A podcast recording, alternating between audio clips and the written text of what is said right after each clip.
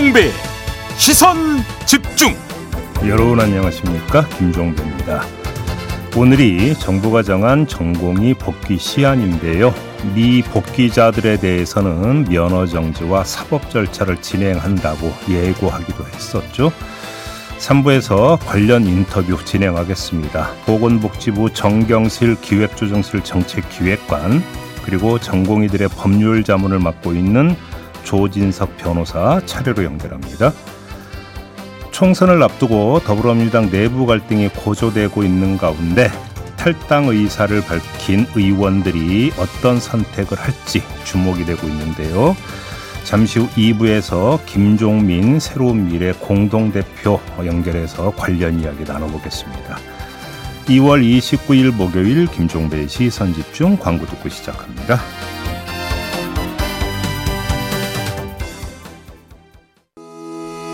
시선 집중은 촌철님들의 다양한 목소리를 기다립니다.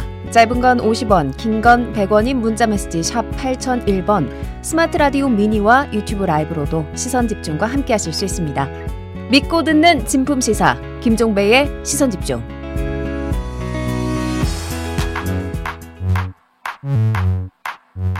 뉴욕에 뉴욕 타임즈가 있다면 시선 집중에는 JB타임즈가 있다 촌철살인 뉴스 총정리 JB타임즈 더마카와 함께 시선 집중의 문을 열겠습니다. 어서 오세요. 네, 안녕하세요. 더마카입니다. 오늘이 2월의 마지막 날인데요. 오늘도 삐딱선정신 입각해서 주요 뉴스 챙겨 드리겠습니다. 네. 어머님이 뭔가 비교하는 거 이런 거 안 좋은 거다라고 하셨지만 저희 엄마 어렸을 때 그런 얘기 많이 했거든요. 누구랑 비교하지 말아라. 근데 김동호 님이 약간 비교하는 질문을 주셔가지고 제가 네. 제이비한테 한번 드려볼게요. 네. 종배형, 하이킥의 권앤커는 하루에 한 끼만 먹는다는데 형님은 몇 끼 드세요? 혹시 세 끼 드십니까?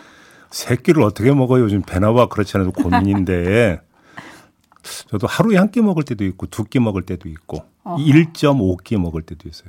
여기서 0.5라고 하는 건 그냥 인스턴트 죽이 있는데 그냥 그걸로 때우는 뭐 이런 아 거. 진짜요? 네.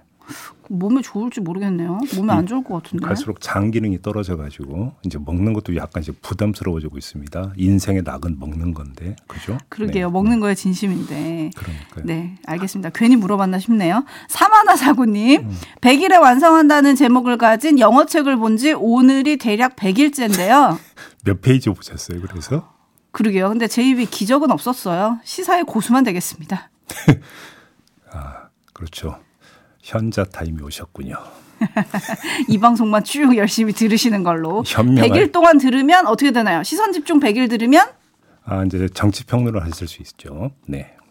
아 정치 평론을 할 수 있습니까? 아유, 그 어떨 때는 사실 촌철님들이 더 날카로운 시선을 보내 주실 때가 있거든요. 누가 그러던데요. 대한민국 국민들은 모두가 정치 평론가이고 추리 작가다. 그렇죠. 네, 이런 얘기를 하는 걸 들어본 들어본 바가 있습니다. 그리고 또 하나 있잖아요. 부동산 전문가고 교육 전문가다. 예. 9039님, 종배님 오늘 좀 일찍 나왔는데 차를 놓쳤어요. 3일 연휴 들뜬 마음에 잠도 설치고 나왔는데 모두들 오늘 하루 잘 마치고 아자 3일 연휴라고 해주셨는데 저는 이게 정말 와닿지가 않아가지고 아, 3일 삼일- 연휴 무슨 말이지 했는데 아, 내일이 3일절. 아하. 네, 염장 지르시네요, 지금 저희. 아 그죠? 그래서 네, 네. 빨간 날 음. 그렇구나 네. 시선 집중은 생방합니다 여러분. 그래요. 여러분들이라도 푹 쉬셔야죠. 네. 네푹 이불 속에서 바랍니다. 내일은 들어주세요. 다만 우리 아, 대한독립 만세를 외쳤던 우리 조상님들의 정신은 한 번은 꼭 마음으로 기리시기 바랍니다. 네. 네. 그리고 황금 연휴가 시작돼도 시선 집중과 함께 해주시길 바라겠습니다. 네. 뉴스 분석이 함께하는 제이비타임즈 오늘 주목할 첫 번째 뉴스 어떤 건가요? 이재명 더불어민주당 대표가 어제 공천 파열음과 관련한 입장을 밝혔는데 그중 한 대목 들어보시죠. 구태의연한 기득권들 그대로 다 온전시키고 자기 가까운 사람이라고 다 꽂아넣는 국민의힘 방식의 공천 민주당은 하지 않습니다. 시스템이 다 갖추어져 있습니다. 투명한 심사 결과로 좋은 후보들이 골라지고 있습니다. 입당도 자유고 탈당도 자유입니다. 분명한 것은 경기를 하다가 질 것 같으니까 경기 안 하겠다. 국민들 보시기에 아름답지 않을 것입니다. 그리고 규칙이라고 하는 것은 이미 정해져 있었습니다. 그 정해진 규칙 속에서 경쟁을 하다가 아, 이 규칙이 나한테 불리해 또는 아, 이 경기에서는 이기기 어려워 라고 해서 중도에 포기하는 것은 뭐 자유입니다만 그게 마치 경기 운영에 문제가 있는 것처럼 말을 하는 것은 옳지 않다. 네, 더불어서 모두가 후보가 될 수는 없다면서 세대 교체론도 얘기를 했고요. 국민 눈높이에서 선수를 선발하고 있다. 본질을 지켜봐 달라. 이런 얘기도 했습니다. 네. 어떻게 평가해야 할까요? 아무튼 시스템 규칙을 상당히 강조하던데 맞는 말입니다. 다만 한 가지 단서가 따라붙습니다.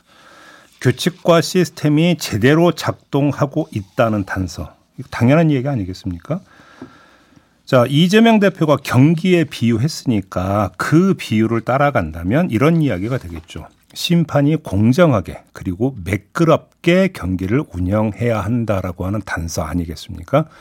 자, 그러면 실상은 어떤지 이걸 한번 좀 살펴보죠. 어떤데요? 세 가지 사례를 열거하겠습니다. 첫째, 이재정 공천관리위원이 그저께 공관위원 텔레그램 채팅방에 사퇴 의사를 밝히는 장문의 글을 올렸다고 합니다.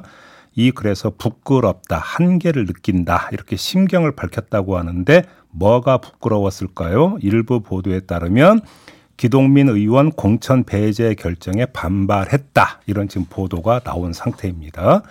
두 번째, 정필모 중앙당 선거관리위원장이 사퇴를 했었죠. 그 뒤에 그저께 열린 의총에서 사퇴 배경을 설명했다고 하는데 여론조사 업체 리서치 DNA가 추가되는 과정에서 실무자들에게 일의 부담으로 세 개 업체로는 부족하고 한 개 업체는 더 필요하다는 설명을 들었는데 나중에 이 업체가 현역 의원 배제 여론조사를 수행한 업체라는 사실이 드러나서 경위 파악을 다시 해보니 일의 부담 때문이 아니라 제3자가 해당 분과위원에게 전화로 지시해서 끼워 넣었다는 취지의 설명을 들었다.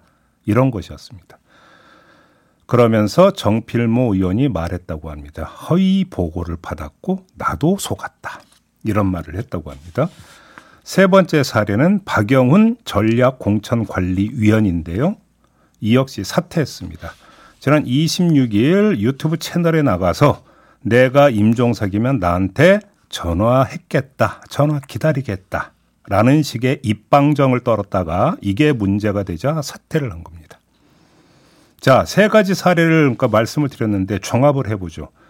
공천관리위원회, 선거관리위원회, 전략공천관리위원회 이 세 파트는 이재명 대표가 말한 공천 규칙에 따라 공천 심사를 하고 경선을 관리하는 시스템 단위들입니다. 이 시스템 단위 모든 곳에서 위원이 한 명씩 사퇴를 했고 그 사퇴 이유는 미심쩍은 과정, 부끄러운 심사, 부적절한 처신 때문이었습니다. 실상이 이런데 규칙과 시스템이 잘 굴러가고 있다고 평할 수 있는 겁니까? 뭐 공정하냐 아니냐 문제는 둘째 치고 최소한 매끄럽게라도 경기를 운영해야 하는데 참으로 투박하다. 삐걱거리는 소리만 여기저기서 들리고 있는 것 아니냐. 이 지적, 이것도 부인할 겁니까? 이 말씀을 드리고 싶습니다. 네, 이 중에서 이제 여론조사 업체 선정 과정의 경우 어제 기자들이 이재명 대표에게 물어봤습니다. 그때 이재명 대표는 오해와 과장에 의한 것이다. 이렇게 일축을 했던데요. 그러니까 이재명 대표 말 가운데 내부 판단에 의한 조사이기 때문에 경선과 상관없다. 뭐 이런 그러니까 취재 발언을 하지 않았습니까? 근데 그러니까 내부 판단이 어디냐고요, 그 내부가. 지금 그러니까 그 현역 배제 여론조사 관련해서 그러면 내부에서 판단해서 조사한 거라면서요. 그럼 그 내부가 어딘데요? 시스템 강조하지 않았습니까? 그럼 여기 시스템에 들어가는 그 내부냐고요. 그걸 밝히면 되는 거 아니겠습니까? 음, 누가 어떻게 그렇게 결정을 내린 건지 거기에 대해서 투명한 발표가 좀 필요하다, 설명이 필요하다 네. 이런 말씀이신 것 같은데요. 어, 토토로님은 일단 이재명 대표가 맞는 말을 한 것 같습니다. 자기가 공천 뜰 때는 시스템 공천이라 문제 없다고 하다가 지금 공천에 문제 있다고 운운하는 것은 안 되죠 라고 해주셨고 반면에 정진권님은 민주당 당명 변경해야 하는 거 아닌가요? 더불어 함께 가고 있는 게 맞나요?라는 의견 보내주셨어요. 네. 한편 어제 중성동갑에서 이제 배제가 된 임종석 전 대통령 비서실장이 최고위원회에게 재고를 요청을 했잖아요. 네. 받아들여질 가능성이 있을까요? 별로 없는 거 아니겠습니까? 지금 그 어제 아까 이제 그 이재명 대표의 목소리 전하지 않았습니까? 네. 들어오는 것도 자유고 나가는 것도 자유다. 그렇죠? 그렇죠. 이 한마디 모든 게 다 담겨 있는 거 아니겠습니까? 없는 걸, 그러니까 받아들여질 가능성이 없다는 걸 알면서도 이렇게 한번 공을 당에게 넘긴 건 왜 그럴까요? 그러니까 이게 이제 뭐냐면 나로서는 최선을 다했다. 라고 하는 것들을 이야기하고 이제 통상 문법은 그렇거든요. 나는 나에게 주어진 어떤 절차에 따라서 최선을 다했는데도 받아들이지 않았기 때문에 부득이하게 다른 선택을 한다. 보통 이렇게 갈 때 이제 하는 게 이 통상 문법인데 부득이한 선택을 하느냐 마느냐가 이제 관심사가 되는 거 아니겠습니까? 이렇게 되면은 지켜봐야 되겠죠. 네, 널사탕해님, 뭐 데이지님 많은 분들은 경기는 시끄러워야 재밌어요라는 의견 보내주셨고요. 반면에 담쟁이 넝쿨님은 아들에게는 아이들에게는 편가르기, 따돌리기 하지 말라고 하는데 정치권 보면 여든 야든 좀 편가르고 따돌리고 하는 것 같아요. 그러니까 경기는 시끄러워야죠. 그다음에 치열해야 되는 겁니다. 그건 상대 팀끼리 얘기죠. 자기 팀 선수들끼리 시끄러우면 그, 그 그게 팀입니까? 그건 갈등으로 비춰질 요소가 있다 이 말씀이신 거죠? 음. 네. 제이비타임즈 다음 주목할 뉴스는 어떤 겁니까? 오늘이 바로 그날입니다. 보건복지부가 의료 현장을 떠난 전공의들에게 복귀 마감 시한으로 통첩한 날인데요. 이 문제는 잠시 후 3부에서 다뤄보도록 하고요. 다른 거 하나 전해드려야 될 것 같은데 설상가상이라고 해야 할지 아무튼 그 관련 뉴스가 되겠습니다. 어떤 내용이냐? 코로나가 다시 확산되고 있다고 합니다. 질병관리청에 따르면 전국 527개 감시기관에서 신고된 코로나 확진자는 2월 2주차, 그러니까 2월 11일부터 17일까지인데요. 2월 2주차 기준으로 7,084명, 전주 대비 12.8% 급증을 했다고 합니다. 1월 4주차 이후 지속해서 증가해서 지난주 6천 명대를 넘었고 일주일 만에 다시 7천 명을 넘어선 건데 이는 하루 평균 1,000명 이상 확진자가 발생하고 있다는 얘기가 되는 거거든요. 근데 확진자가 하루 1,000명 이상 발생한 건 지난해 11월 이후 약 3개월 만이라고 합니다. 근데 특히 주목해야 되는 건 코로나 확진자가 병원 안에서도 발생하고 있다라는 겁니다. 서울의 한 대학병원의 30대 간호사가 이번 주에 코로나 확진 판정을 받아서 3일간 휴가를 쓰고 집에 머물고 있다고 하고요. 다른 수도권 대학병원에서도 병원 내부적으로 코로나가 유행하고 있다고 지금 전해졌다고 하는데 이렇게 되면 어떻게 되는 거겠습니까, 이게? 네? 지금 전공이 현장 이탈로 지금 대체 인력이 투입이 되고 있는 상황 아니겠습니까? 전임이 뭐 교수 거기다가 간호사 이런 상황인데 만에 하나라도 코로나 확산세가 지금 더 커지면서 이런 대체 인력 사이에서도 조금씩 만약에 코로나 확진자가 발생이 된다면 이거는 말 그대로 정말 엎친 데 덮친 격 되는 거 아니겠습니까? 근데 이게 막연한 우려라고만 볼 수가 없는 게 지금 돌고 있는 코로나 우세종이 뭐냐면 JN1이라고 하는데요. 기존 변이보다 전파력이나 면역 회피 능력이 훨씬 강하다고 합니다. 이 때문에 세계 보건기구가 지난해 12월에 이 JN1 그 변이 바이러스를 관심 변이로 분류하기도 했다고 하니까 경계 늦추면 절대 안 될 것 같다. 이 말씀을 좀 드려야 될 것 같습니다. 엎친 데 덮친 격이다. 뭐 이런 말이 생각이 나는데요. 지금 이정희 님이 제 시댁 어르신들도 코로나 걸리셨어요. 감기 환자가 지금 많은데 네. 검사를 안 하는 경우도 비일비재합니다. 라고 보내주셨고 까루 님은 제 주변에도 회사 동료나 지인들 코로나 걸리는 게 계속 나오고 있습니다. 그러니까요. 그다음에 3941님 개인 택시 운행 중입니다. 택시는 초밀집 공간입니다. 몸이 이상 있는 승객은 승차 전 꼭 마스크 착용해 주세요. 뭐 이런 얘기를 올려 주셨는데 음. 지금 이런 상황이기 때문에 더 걱정인 것 같아요. 병원이 전체적으로 혼란을 겪고 있으면 어떻게 하는 거냐, 아프면 어딜 가야 되는 거냐, 음. 지금 이런 얘기들을 많이 하고 계시거든요. 그러니까 말입니다. 네, 제이비가 앞서 말씀해 주신 대로 정부가 제시한 전공의 복귀 시한이 바로 오늘입니다. 잠시 후 복지부 입장을 듣긴 하겠습니다만 어제 박민수 차관이 오늘 오후에 만나자 전공의들에게 대화를 제안을 했습니다. 음. 약속 장소와 시간을 일단 문자로 보냈다고 해요. 왜냐하면 전공의 대표들이 연락이 안 돼서 일단은 공개 문자를 보낸 거고요. 몇 명이 나오든 이 장소에서 기다리겠다. 라고 했다는데 과연 대화가 이루어질지 이것도 좀 시선 집중하겠습니다. 네. 제비타임즈 다음 주목할 뉴스는 어떤 건가요? 어제 헌법재판소에서 중요한 판단 두 가지가 나왔습니다. 하나하나 전해드리죠. 먼저 첫 번째. 임신 32주 이전까지 의료인이 태아의 성별을 알려주는 것을 금지한 현행 의료법 20조 2항. 이것에 대해서 재판관 6대 3의 의견으로 위헌 결정이 내려졌습니다. 부모가 태아의 성별을 알고자 하는 것은 본능적이고 자연스러운 욕구로 태아의 성별을 비롯해 태아에 대한 모든 정보의 접근을 방해받지 않을 권리는 부모로서 누려야 할 마땅한 권리다. 이렇게 판단을 한 건데요. 따지고 보면 이 조항은 구시대의 유물이라고도 볼 수 있는 거 아니겠습니까?